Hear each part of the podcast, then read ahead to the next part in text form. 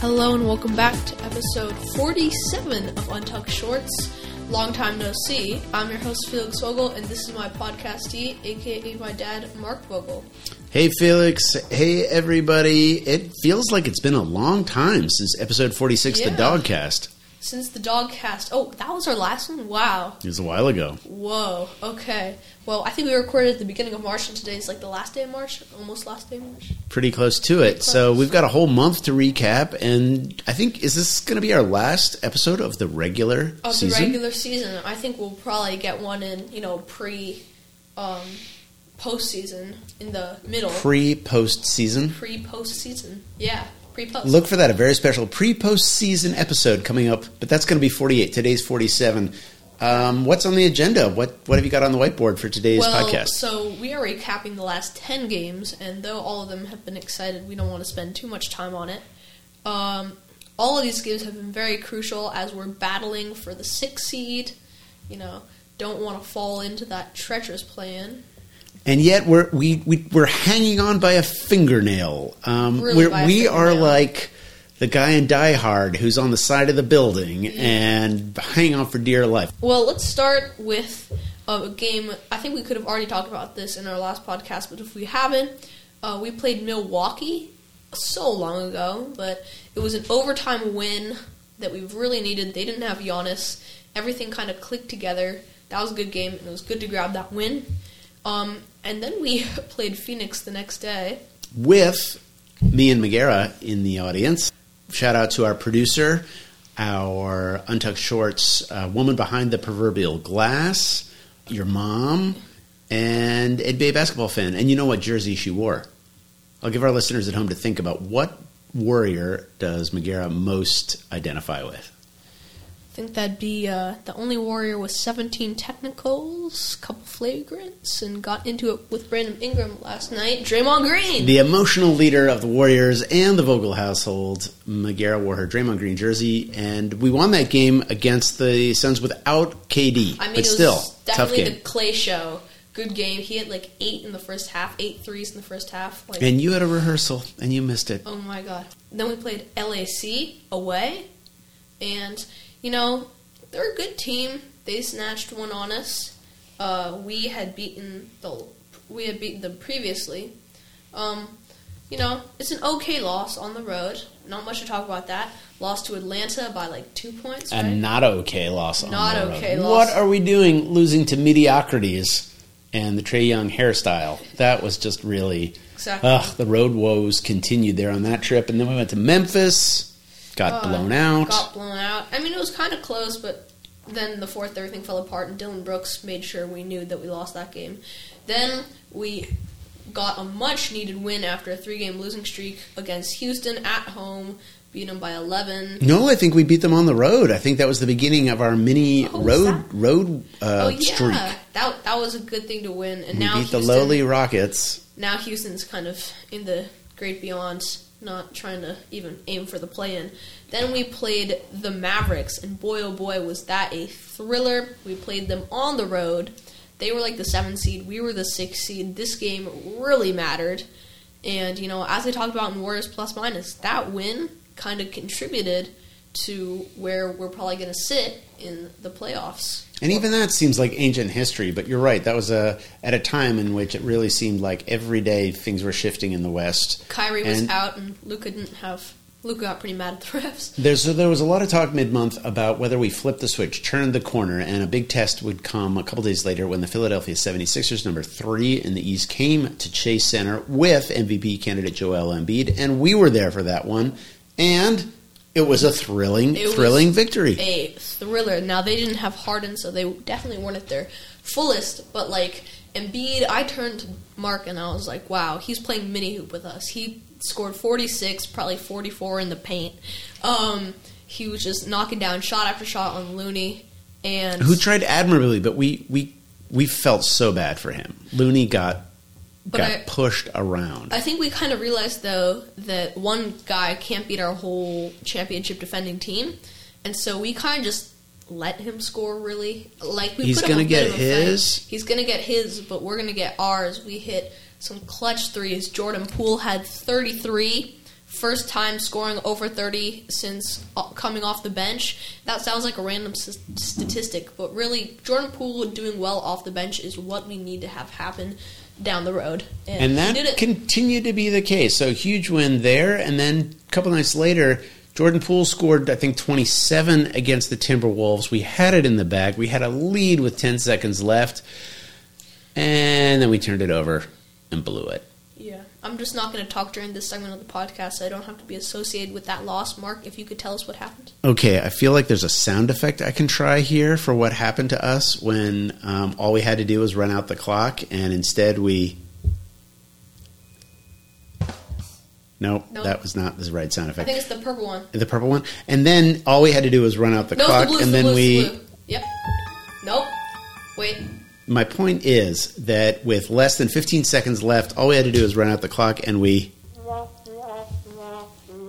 There we are. That's the one. Thanks for listening, Turnover. fans. Three point shot, another turnover. and Cat then- just did a little night night to us. We were talking about Jordan Poole last night. The most horrible first half of the season. The only bright spot, if you could call it that, in the first half was Draymond getting like a technical. I mean, that we were down And by that, that was considered bright because that's what got the team riled up. Um, um, we were down by 17 going into the half. Brandon Ingram, Draymond Green were feisty, and you know Draymond Green finished the game with every single possible way. He was one away from getting ejected on every standard. He had one flagrant foul, one technical foul, and five personal fouls. He got one more personal, he's out. One more You know, flagrant, Felix, out. One I'm- more sometimes um, we talk to our friends off the air, and they, some of whom are, are basketball fanatics, you know who you are, and some don't know as much. So, for the people listening who may not necessarily know the difference between regular foul, foul flagrant, and technical, can you just give a quick explanation? Technical is if you're being mean. If you trash talk the ref, you'll get a tech. Yeah. Flagrant foul if you do is if you do unnecessary contact, like if you hit someone above the neck area or at the neck area. Um, that's kind of just a dirty play, and a personal foul is just a regular foul. You know, slapping someone. And Draymond did it all last night. Draymond did it Filled all. the stat sheet with all the uh, But, penalties. You know, we're talking a lot about our downs, but going into the second half, CJ McCollum started uh, chirping, quote from Marcus Thompson, and um, we mounted an 11 0 comeback, then went back down again, and then our MVP, Golden Child, Curry, just took the throne with 33 points. 39 points. He was amazing. Wow. Although you, you know it was a real team team win. We saw the team for one half of basketball. It'd be nice if we could put it together for four quarters. We'll have to if we're going to get anywhere in the playoffs. But in that second half, Donte DiVincenzo came out scorching hot. Looney got six offensive rebounds. Clay hit some clutch three pointers when we needed it. I think Poole finished with 27 or 31 points or something, uh, inside and out, making good decisions. And Draymond finished plus 26 in the plus minus. I mean, he that that was absolutely the spark plug that um, clinched again uh, another critical win against the West Coast team vying for a playoff or play-in spot. And I think the whole thing that you listeners need to know is nothing is settled in the West, and every single game, whether we spent five minutes talking about it right now or we just skipped over, really mattered. And we were able to finish one, two, three, four, five, and five, and you know we'll take it. I will say this uh, for the season: it has been maddening to blow fourth quarter leads. It has been thrilling to come back from twenty point deficits, which we did again last night. The one thing you can say about this season is it hasn't been boring. And Something talk I'd about just like to mention is that Anthony Lamb got the contract extension that we were procrastinating talking about, and the words were procrastinating talking about in the um, in our recent podcasts. Do you think that was the right right decision to pick Lamb over Ty Jerome? I think it was defensively, and you know we don't need really a ball handler because Poole will absorb every single minute that Curry doesn't, because he's young and ready to go. And I think Lamb can hit some big time threes, and he's just a smart player. So it was f- for a team role, it was just the right choice. Lamb was on the menu, and Steve Kerr said, "I'll have one of those." And Is that good? Did you? Was, was that a good? No, you're giving me a kind of work on it. Mediocre, mediocre. Okay, Well, fair we'll enough. see you right after the break, and some wise words from our sponsors. Don't say Bed Bath and Beyond because they're they're going chapter They're- eleven. They're going bankrupt. Yeah, they're need a new sponsor. under. Mr. Pickles. We'll stick with you until I find a new one.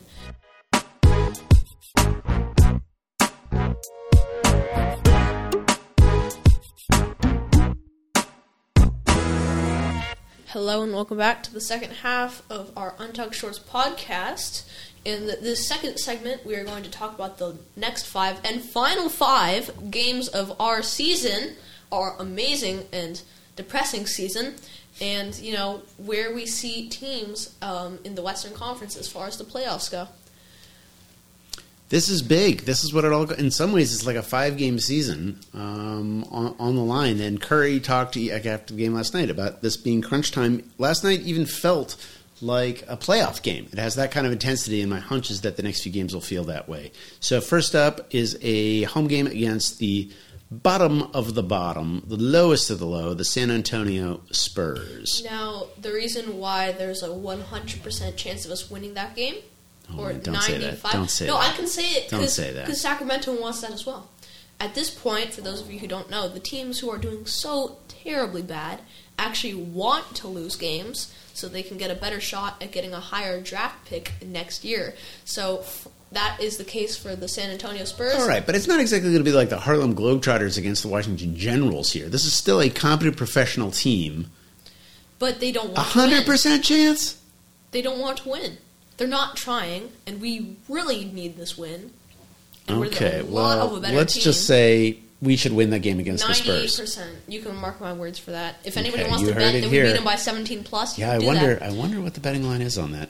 Okay, so next off we play the Nuggets, who are the one seed currently In Denver, in Denver, and usually I'd actually predict uh, this to be a terrible and horrif- horrifying loss to Denver, and we're shivering even thinking about this. But I predict the win because it's like uh, San Antonio, but vice versa, where they already know that they are going to make the playoffs no matter what happens, and so they're resting their best players. And so I think that if we want it more than them, and they don't really care what happens, I don't think it's good for the psychology of a team to back into the playoffs on a bad note. Like I do think there's something about momentum, and I do. I, if I were the coach of the Nuggets or the Kings and and have a playoff seed locked up, I would want to rest my guys, but I also wouldn't want to just.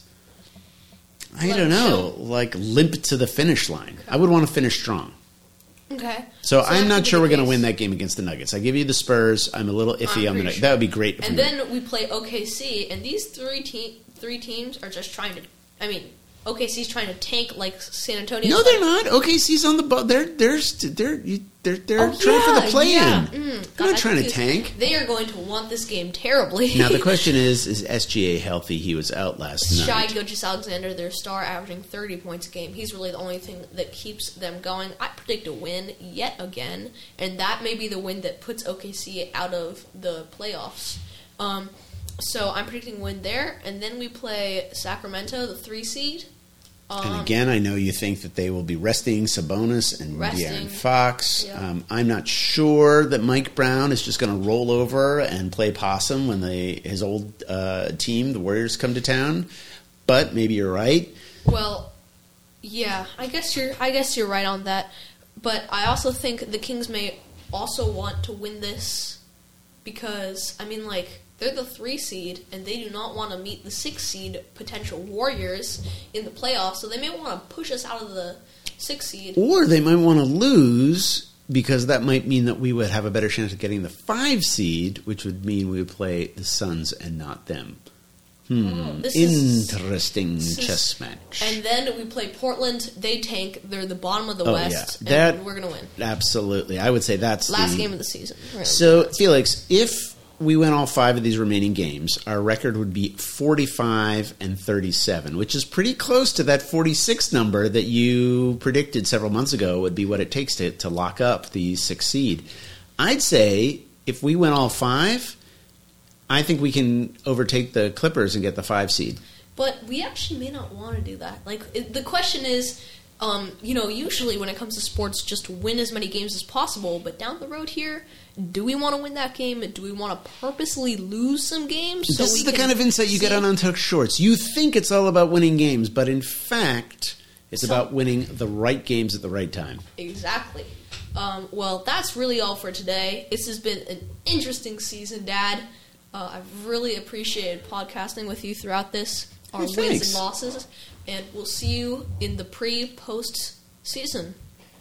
That's it for this episode. Thanks everybody for listening to Untucked Shorts.